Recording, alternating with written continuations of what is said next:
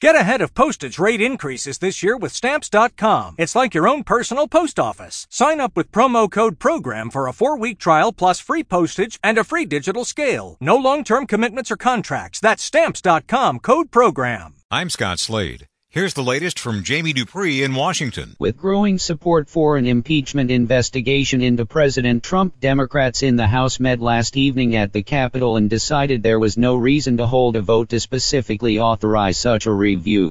House Speaker Nancy Pelosi told reporters that since investigators are actually getting answers from a series of witnesses in recent days, Democrats will continue to press ahead with closed-door depositions as they try to get more information about what exactly President Trump's attorney Rudy Giuliani was doing in Ukraine, and whether the White House had tried to press the government in Ukraine to investigate the son of Vice President Joe Biden. Biden said in last night's Democratic debate that the president was guilty of trying to use foreign governments to influence the elections, and that Biden's son had done absolutely nothing wrong in Ukraine.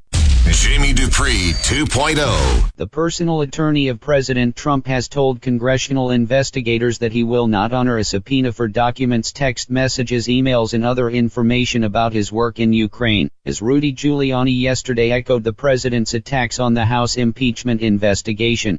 In a letter sent by his own lawyer Giuliani said the investigation was constitutionally illegitimate using lines from a letter by the top White House lawyer, making clear the president wants no cooperation at all with Democrats. What's interesting is while that approach worked for President Trump during the Mueller investigation now there are a series of officials who have ignored Mr. Trump's orders and have given testimony to congressional investigators in recent days.